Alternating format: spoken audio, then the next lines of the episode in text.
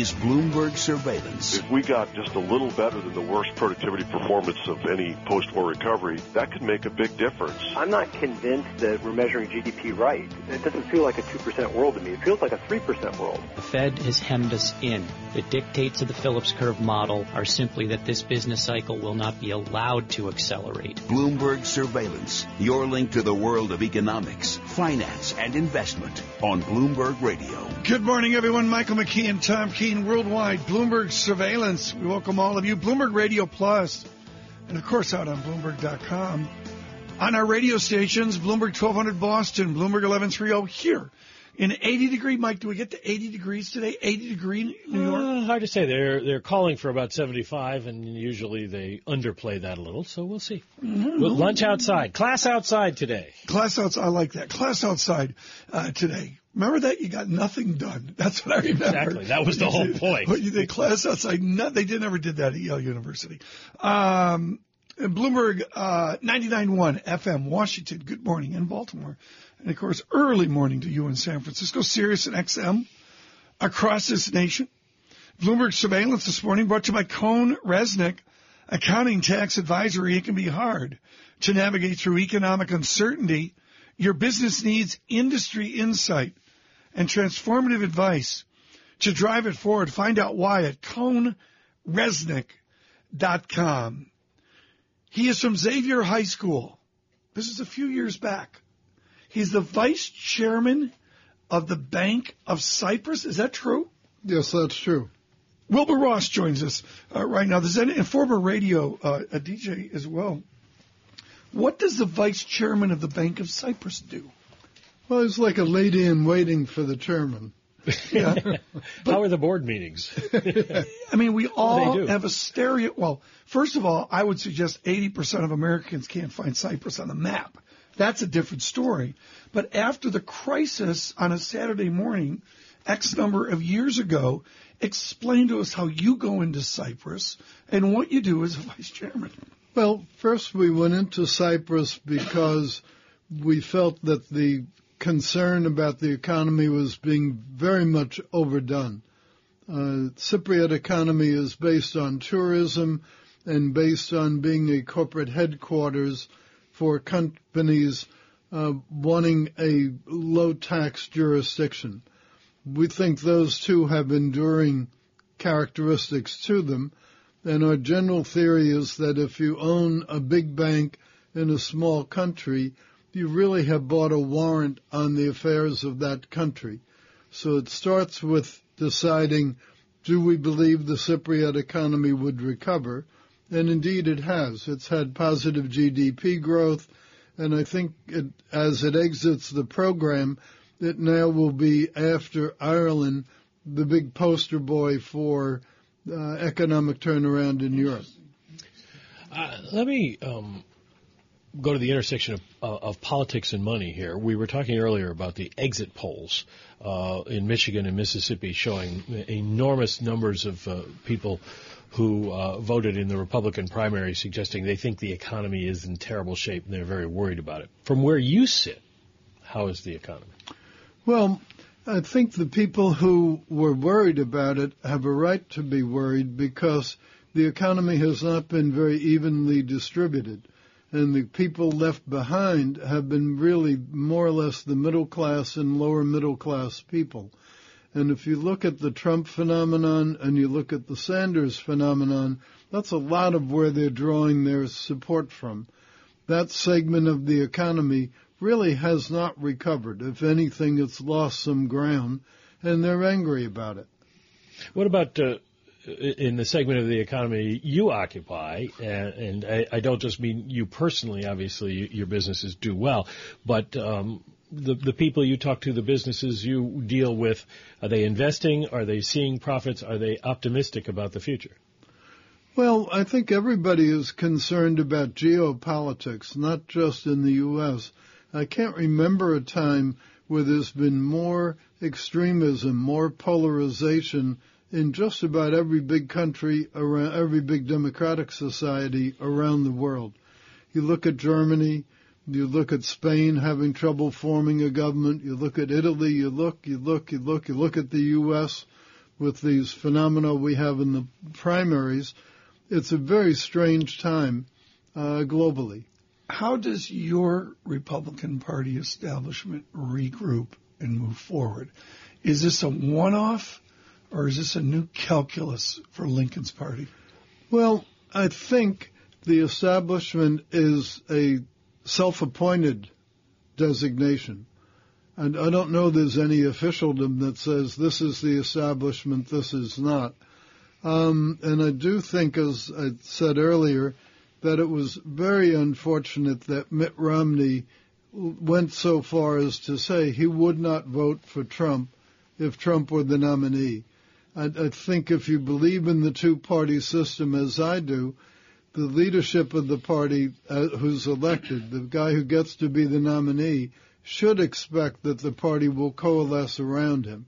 And it shouldn't be, well, we'll only coalesce if it's somebody we liked anyway. That's not a party.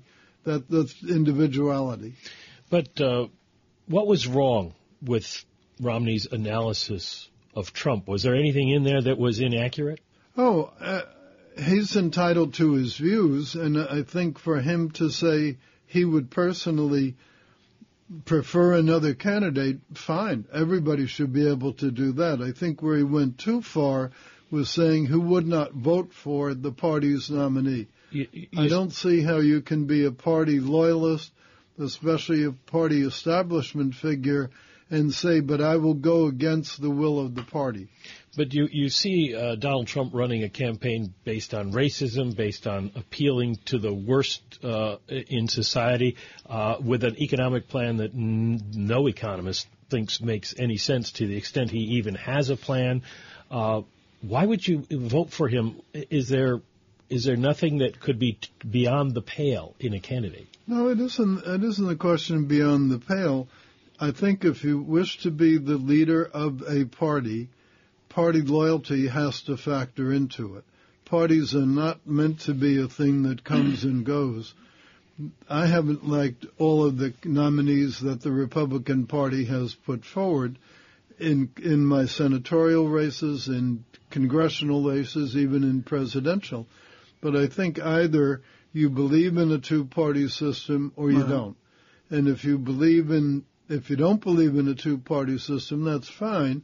Then you ought to be for fragmentation, not say I'm a leader of a party, but I'm only going to be a leader if everybody else agrees with me. Then the numbers I saw yesterday 42% independent, 24% nationally listed as Republicans. We've become independent America. How do the parties attract and retain those voters? Well, I think it is fact that most people who now call themselves independents used to call themselves Republicans and got fed up with the goings on in the party. So I think to some degree what's happening now is some of those people are climbing back. I think a lot of the Tea Party people came out of the Republican Party mainstream.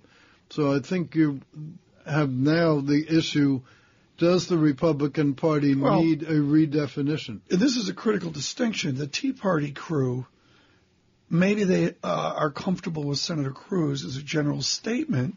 Can they maybe can they move over and can those conservatives be comfortable with Mr. Trump, who's got some very different policies? Well, that's that's obviously a big, very big question, um, and it'll be answered pretty soon. Um, I think it was very interesting to see the variety of jurisdictions in which Trump has won. Uh, the evangelicals in South Carolina, Yeah. to- going all the way to auto workers in Michigan. That covers a pretty wide range of American population. Other than the fact that he says he's a Republican now, why would you vote for Donald Trump? What is it that he could do for America? Well, I think he is a leader, um, and I think he's had very good people hired in the past. People forget that when his casinos went through the bankruptcies, who was his chief financial officer? Steve Bollenbach. What did Steve go on to do? Become CEO of Hilton Hotels, did a very good job with it, and sold it for a great, huge fortune. So he's had a history of having good people. And to me, any kind of leadership is a function of having good people in support of the number one person. But my, my point is not so much to endorse Trump as to say either you have parties that are coherent and stay together. If the mass of the party Right. nominates a candidate, they should stick with it. Wilbur Ross, thank you so much. W.L. Ross and Company with uh, comments on his Republican Party. Mr. Ross, a significant so- supporter of Governor Romney uh, last time around. Futures up 10, Dow futures up 82. Uh, Brent crude, $40. Uh, $40, 28 cents a barrel, up 63 cents. Time now to check in with Michael Barr and get the latest world and news head, uh, national headlines. Mike. Mike Tom, thank you very much. Republican presidential candidate Donald Trump says there is a need for the party to unite around him. Trump maintains, though, it would be premature to start toning down his aggressive campaign style, especially in the face of what he calls vicious attacks from his rivals. Trump won contests in Michigan, Mississippi, and Hawaii. Ted Cruz won Idaho's primary yesterday. Bernie Sanders secured a narrow upset in Michigan's primary. However, Hillary Clinton took Mississippi and now has more than half of the delegates needed to secure the Democratic presidential nomination. The two will meet for a debate again tonight. French unions have slowed rail traffic around the country with strikes. It is in protest of proposals by President Francois Hollande's government that essentially would end the nation's 35-hour work week. Global news 24 hours a day, powered by our 2,400 journalists in more than 150 news bureaus from around the world. I'm Michael Barr. Mike, Tom? Uh, Michael, thank you so much. Michael McKee, Tom Keene on economics, finance, investment, on international relations. This is Bloomberg Surveillance. Bloomberg surveillance is brought to you by Bank of America Merrill Lynch, committed to bringing higher finance to lower carbon, named the most innovative investment bank for climate change and sustainability by the banker. That's the power of global connections. Bank of America, NA, FDIC. Global business news 24 hours a day at Bloomberg.com, the Radio Plus mobile app, and on your radio. This is a Bloomberg Business Flash.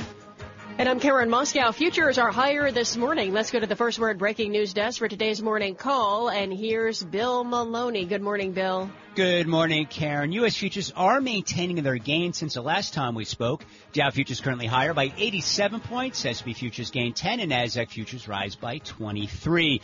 The U.S. 10 yield at 1.88%.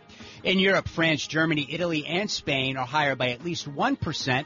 And global bond yields and crude futures are also trading higher this morning. On the U.S. economic front at 10 o'clock, wholesale inventories and at 1030, energy inventories. After the bell last night, Bill Ackman raised the possibility Valeant may sell its Bausch and Lomb stake, and Chipotle closed a Massachusetts restaurant after workers became sick. In other news, Rail CSX sees macroeconomic challenges persisting through 2016. Finally, some of your Wall Street upgrades and downgrades. Ross Stores cut to neutral at Goldman Sachs. FireEye raised to overweight over at Piper. BHP Billiton cut to hold at Jefferies. Yelp and Groupon cut to sell over at UBS. And finally, CBS raised to outperform over at Wells Fargo. Live from the first breaking news desk, I'm Bill Maloney. Karen? Thanks, Bill. And to hear live breaking news over your Bloomberg, type Squawk Go on your terminal. That's S-Q-U-A-W-K Go. And that's a Bloomberg Business Flash. Tom and Mike. Karen, uh, thanks so much. Bloomberg Surveillance brought to you by Invesco. Have you considered all of your investment alternatives? Non-traditional asset classes and strategies may help you achieve your goals. Find out more at Invesco.com slash alternatives. Too short a time this morning with John Ryding of RDQ Economics to go back X number of years, John, to your great phrase, where's the putting green? Well, just for Negative those who interest aren't, uh, just for those who aren't um, amongst, you know, Tom is referring back to 2004 Yeah. piece when Yeah. the Federal Reserve was raising rates at a quarter point a meeting, and we argued They that. They, they were not getting close to uh, the, the green. They were just starting off on the path of monetary neutrality. Look, we've, we've had one move, and now we seem stalled by the Fed, and, and by all logic that the Fed's laid down in data dependency, they should be raising interest rates next week. But it would be such a shock to the markets. It's not in this Fed's DNA, I think, to do that. So Um, we know the putting green's out there, but the Fed has still uh, just uh, got out of the clubhouse and is uh, hit the ball once, maybe on the. Um, I got to give that new headline to John's next essay. Are we on the golf course? Know? This is uh, well. I mean, what are we going from punch bowl to putting green to yeah. to, to, golf course here? Um, you just don't want to be out of bounds. Uh, the economy the, is uh, at least matching what the Fed said it would do uh, this year. Um, but the Fed is not matching what it said it would do this year in terms of uh, of interest rates. Uh, we've talked a lot about the markets and the economy, uh, the markets and the Fed not being on the same page and having to come together. What about the Fed and its own forecast? Well, that that's the real challenge uh, next week. Look, any one move doesn't matter, but the Fed has laid out a path of raising rates about a quarter point per quarter uh, for at least the next two years, and then a little bit more after that. Uh, and we have to ask has the Fed laid out a new rationale for running monetary policy other than looking at the labor market and looking at the inflation numbers? And you say, labor market numbers, 4.9% unemployment. We've averaged 223,000 jobs per month over the last three months.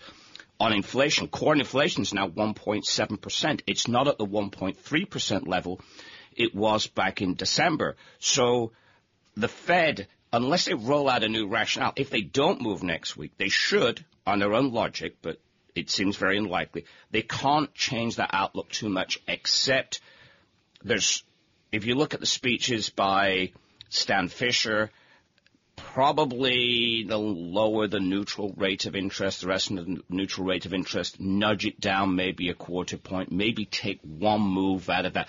But a radical move would require a radical new form of policy, something of the kind. I, I don't believe the argument, but the only person who's really laying out that case right now is Lael Brainard, which is saying we can't have this great divergence between U.S. monetary policy and the ECB and the Bank of Japan. Now, I disagree with that view because I don't think we're a small open economy.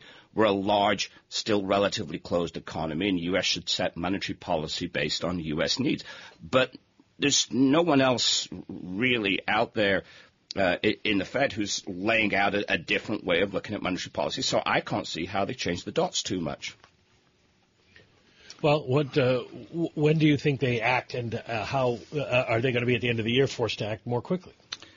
Uh, they could do. Um, I, I, if they don't move uh, next week, I, I think it's June. The problem with June is what happens on June 23rd we have a vote, uh, uh, we have the Brexit vote. So you have another potential global thing for the Fed to worry about. Um, the markets are saying one move a year. The Fed's saying one move per quarter. Um, that is a, a, a huge divergence, and I really hope that those of you who are at the press conference next week ask, press the Fed on that divergence because it's not trivial. I want to talk to you about productivity. We spoke with Dominic Konstam. He was at Cambridge, as you were at Sidney, Sussex. He was at St. John's. And he's adamant that this time is different. It's not a 1990s dearth of productivity before the technological progress of the internet. There's something different now. Are, are, are you concerned about low productivity? And should it amend or adjust what Chair Yellen does? I'm very concerned about low productivity. We're running the lowest productivity growth over the last five years that we've done since 1980, and that was in the depths of a of a, a really deep recession. Um, and without productivity gains, the wage increases that people uh, at the Fed and elsewhere in, in government want to see and workers want to see can only come at the expense of profits, which would undermine the expansion, or at the expense of higher inflation. There's no free lunch. You can't have higher wages and maintain profit margins and keep low inflation and have this low productivity right. growth. And for so long, people, people, people talk about the economy and slow growth and think it's a demand problem. We really have a supply side problem and we don't understand it. But as Stan Fischer said, it doesn't like it's measurement error. Okay, you got to come back. We need a longer time with you at some point here. John Ryding for far too short a time uh, today with RDQ, RDQ uh, economics, just fantastic. Uh, we're going to look at politics next. I believe there was a horse race yesterday. This is Bloomberg Surveillance.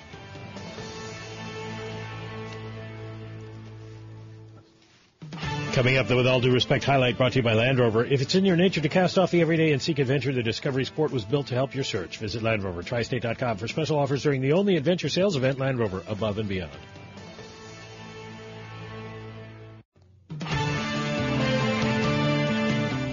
Live to New York, Bloomberg 1130. To Washington, D.C., Bloomberg 99.1. To Boston, Bloomberg 1200. To San Francisco, Bloomberg 960. To the country, Sirius XM Channel 119. And around the globe, the Bloomberg Radio Plus app and Bloomberg.com. This is Bloomberg Surveillance. Good morning. It is 8.30 on Wall Street. I'm Michael McKee along with Tom Keene. Economic Indicators brought to you by Commonwealth Financial Network when it's time to change the conversation. Talk with a broker-dealer RIA that's ready to listen. Call 866-462-3638 or visit commonwealth.com to learn more. No major numbers out today. We do get wholesale inventories at 10 a.m. this morning, Tom. Uh, yeah. Often a reflection of what's going on in trade. May I state we had a huge response from our Wilbur Ross interview. Huge response to his comments that Republicans have to get behind Mr. Trump. Huge response. Well, uh, according to um, the surveys, uh, the latest ABC Washington Post survey, that's going to be very difficult. Yeah, um, pro and con, but get, huge response. Well, get to that in a minute. But I wanted to uh, just uh, go from the economy numbers here into the economy's impact on the political process. Megan Murphy from Bloomberg News, uh, the Bloomberg Washington bureau chief, joining us now. Um, Megan, I, am looking at Gary Langer's exit poll numbers for ABC, and Gary, of course, produces the Bloomberg Consumer Comfort Index. Four uh, in ten, um, uh, six in ten rather, um, voters in the Republican primary in Michigan say they are worried about the direction of the economy. Eight in ten in Mississippi and yet you talk to people on Wall Street and uh, things aren't that bad. There seems to be quite a disconnect between people on Wall Street and people in what uh, many on Wall Street would call the flyover. Yeah, and I think that explains so much of what we've been seeing so far this election cycle. This disconnect is real. We've done many stories showing how actually the underlying fundamentals, whether you look at wages, whether you look at productivity, whether you look at labor force participation, where actually things seem to be, you know, getting better, but yet that is not reflected in this huge angry swing we see, this anti-establishment swing we see, and even the number of people in those same exit polls who identified Donald Trump as the man they they think would do the best job of shepherding the economy. He won by a big margin on that score in Mississippi and a big margin on that score in Michigan. Does this suggest an, uh, another interesting stat out uh, from uh, NBC this morning? Um, Trump has won every state with unemployment over five percent.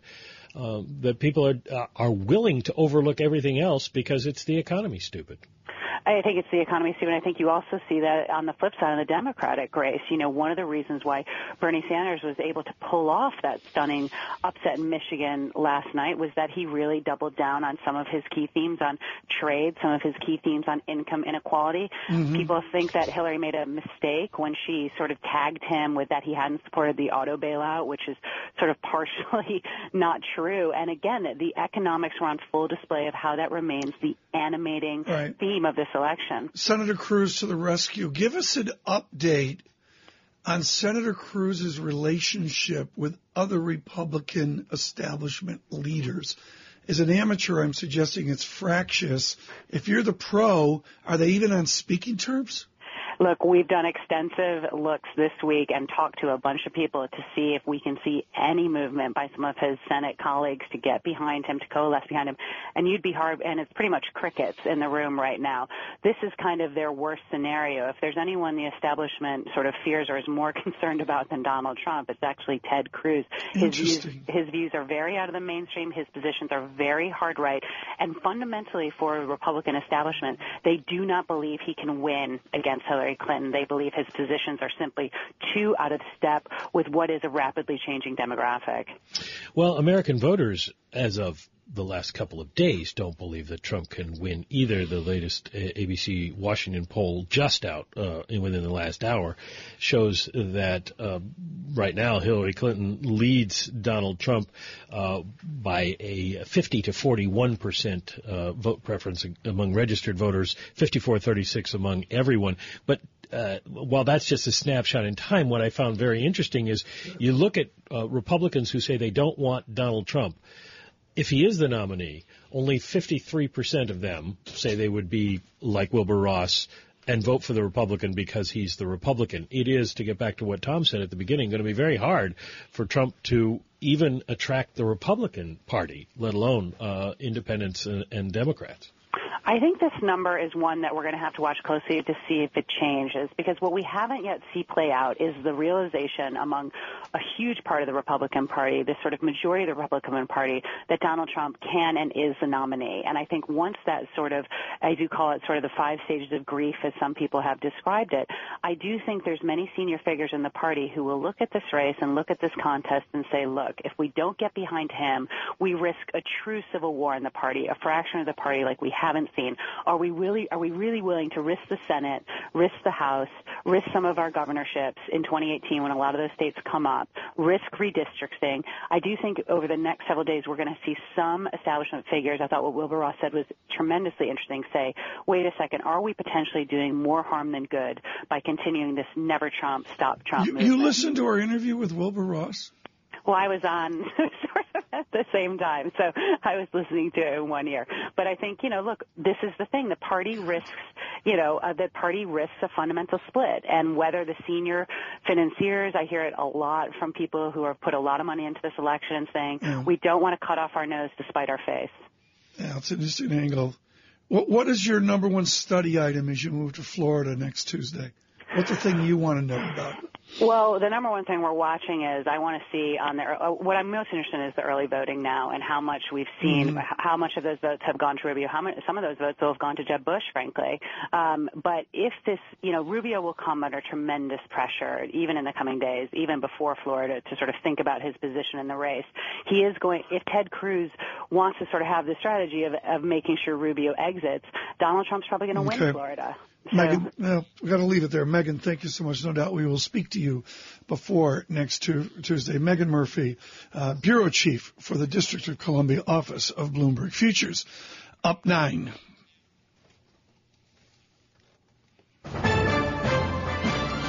Time now to check in with Michael Barr for the latest news headlines. Michael.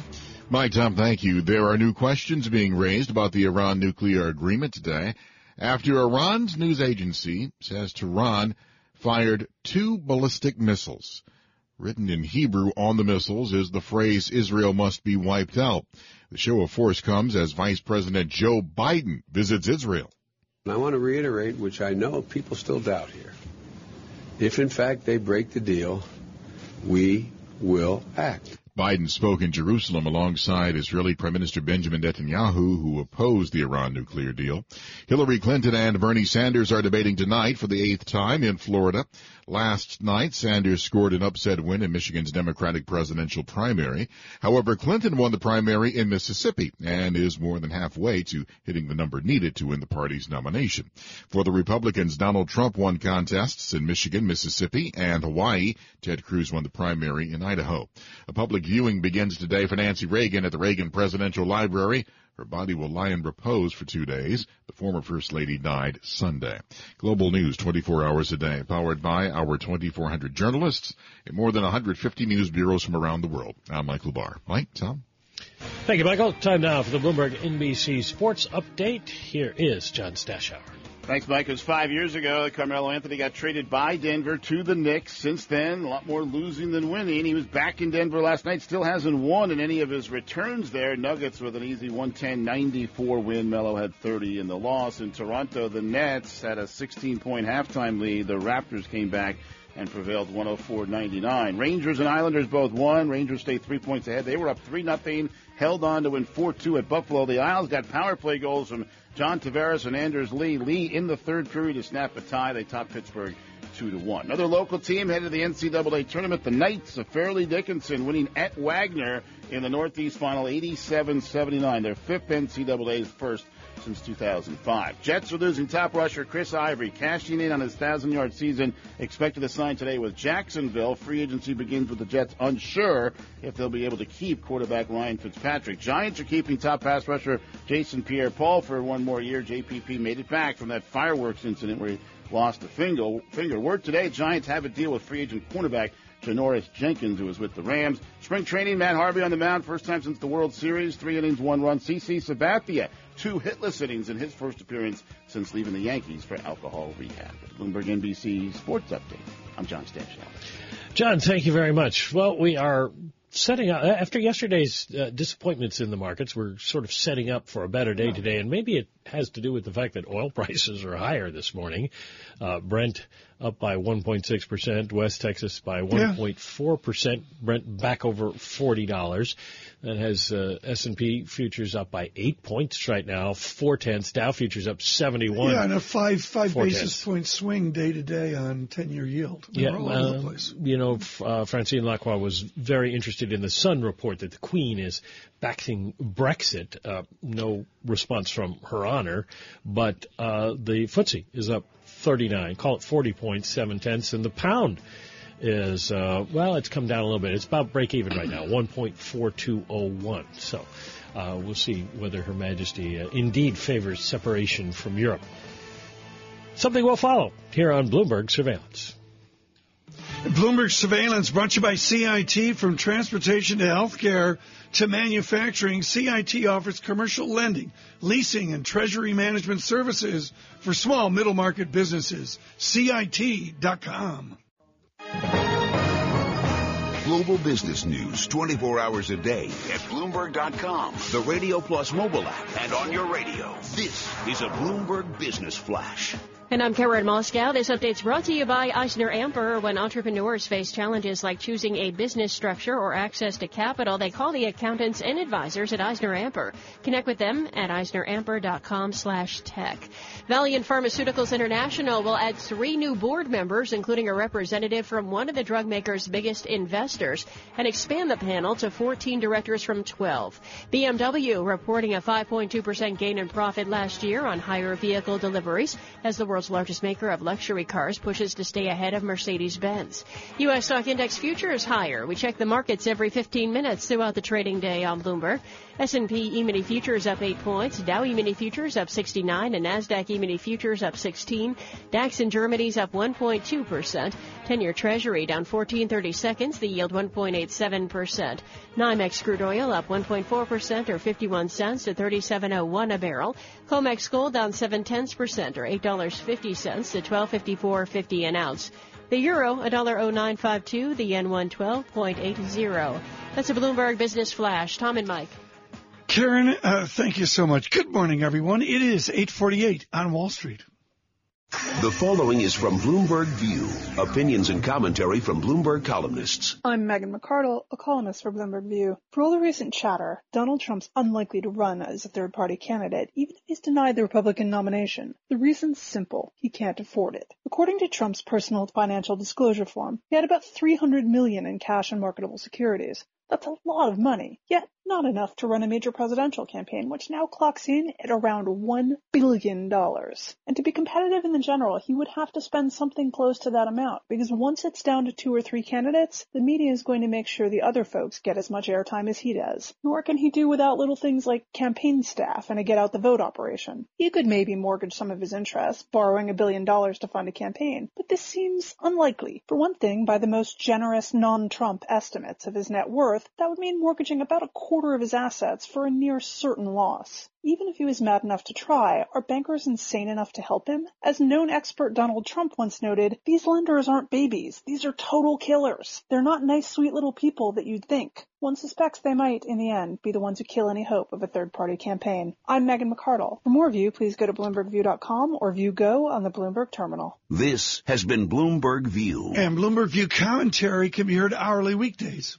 on Bloomberg Radio. Mike Brexit, Draghi, Draghi, so Brexit. Well, for a lot of people uh, who are not uh, as concerned with politics as they are with uh, the financial markets, tomorrow is the big day. The big day. Mario Draghi and his colleagues at the European Central Bank get together and decide what they are going to do. Lena Komileva is chief economist at uh, G Plus Economics, and she joins us now with her forecast. Lena, the most interesting note to me this morning was somebody writing that they had noted how many people were thinking that Mario Draghi would have a very hard time living up to the market's expectations for what he can do tomorrow.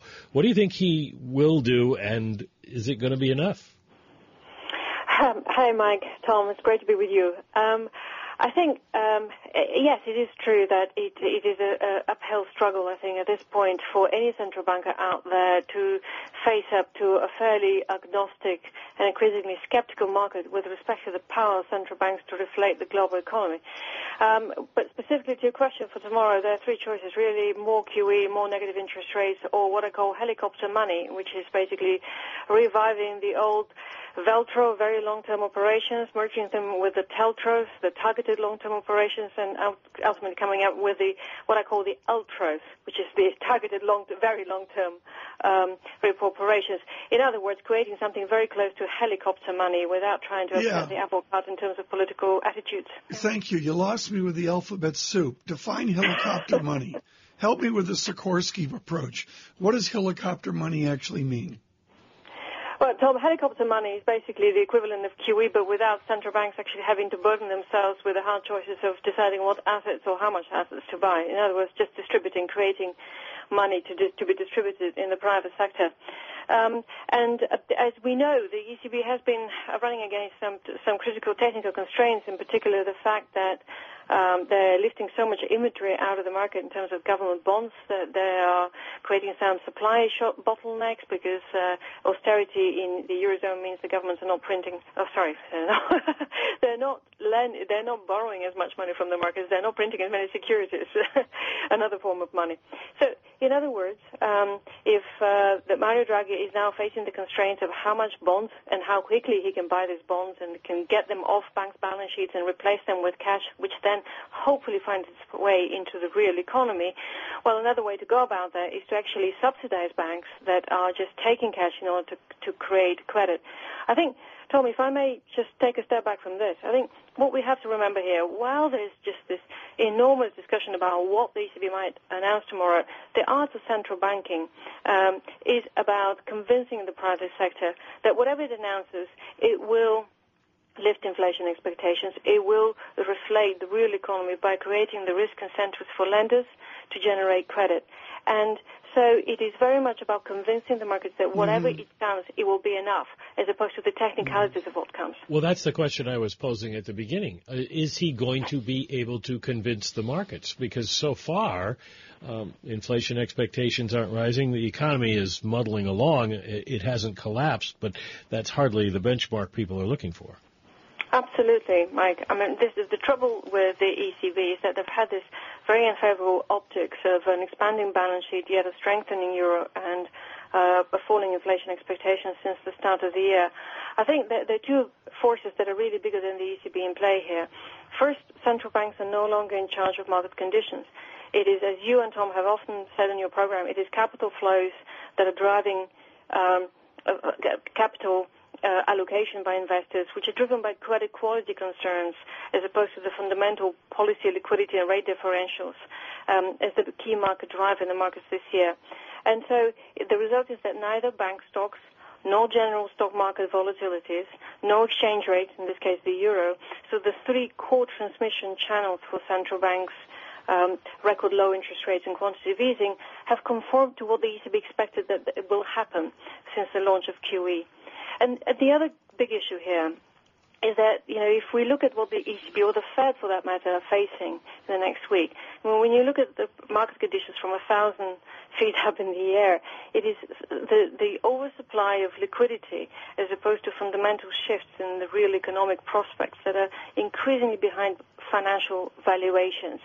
And this, in some cases, particularly in the case of government bonds, is leading to significant temporary pricing imbalances, both to the upside and to the downside for yields. So in other words, too much liquidity in the market, crowded in by negative rates, by emerging market corporate default fears, by volatile stocks, by negative market correlations. All of that creates this market illiquidity and dislocation, and this in turn creates this some new types of behavioral and liquidity risks in periods of market stress, which diminishes investor confidence in the strength of central banks to actually dictate the very financial conditions that determine their transmission mechanism into the real economy. When I look, Lena, at what to listen for tomorrow at 8.30, what will be the tone that you'll want to see? Is it deflation, disinflation talk? Does he dare even mention Brexit? I mean, I can't fathom that. As Carney skirted around it earlier this week. What will you listen for? Well, I, am hoping that we will hear uh, a central banker that faces up to the challenges of today, and that is that the Eurozone economy is in the heart of, a, of, of, of global turbulence of you know, geoeconomic and political and you know, geofinancial forces that are a danger to um, Eurozone inflation stability, but also very much a danger to uh, Eurozone growth and, and, and, financial stability going forward. And so I think that Mario Draghi does have to convince the markets that he has the power to deliver whatever it takes. Uh, which is really what the market started to question since the political position to more QE uh, back in December. The ECB has gone some way to rectify that, of course, through the announcement of extension of QE uh, in January. But it's clear it hasn't been enough. So what will it be enough? And um, how confident really? I think the key thing, Tom, is whether Draghi says that he's confident that the ECB will reach its inflation target over the medium term, uh, and what that medium term actually means. Lena Komileva, thank you so much. Greatly appreciate it. As we go, nice briefing as we go to Mr. Draghi tomorrow. Um, also, Mr. Draghi tomorrow, folks, this is a place to be. Mike McKee and I have the advantage of our European economics and government team, particularly the economic folks led by Marty Schenker. And uh, it, it's real simple. The headlines start coming out, and they have value, particularly that Michael McKee can interpret them for you far better and more rapidly than I can. What will you look for, Mike? Well, the first thing at 7:45, we'll have uh, the details of the announcement on interest rates, and we'll look to the deposit rate and see if they cut that further into negative territory. Somebody suggested yesterday they could even go to zero or negative on the refi rate, the main benchmark rate. That would be interesting. Uh, and then we'll go from there. Uh, 8:30, Mario Draghi, and whether or not he goes into more negative rates, whether he does more QE, or as Lena says, figures out a way to do helicopter money. Yeah, I, I, it's, it's not. Is, is any of this in the textbooks? I really don't think it's so. in the text. It's in the theory part, in the chapter on theories that are unproven. I like um, that. I didn't. Re- I missed that chapter. Yeah, um, we'll see. Well, Mario Draghi uh, tomorrow with our coverage worldwide, and we will dip into that conference as we are wont to do. We will give you the actual color of it as the uh, Mr. Draghi speaks. Uh, green on the screen. Futures up seven. The ten-year yield moves a good five basis points, 1.88 percent. This is Bloomberg surveillance.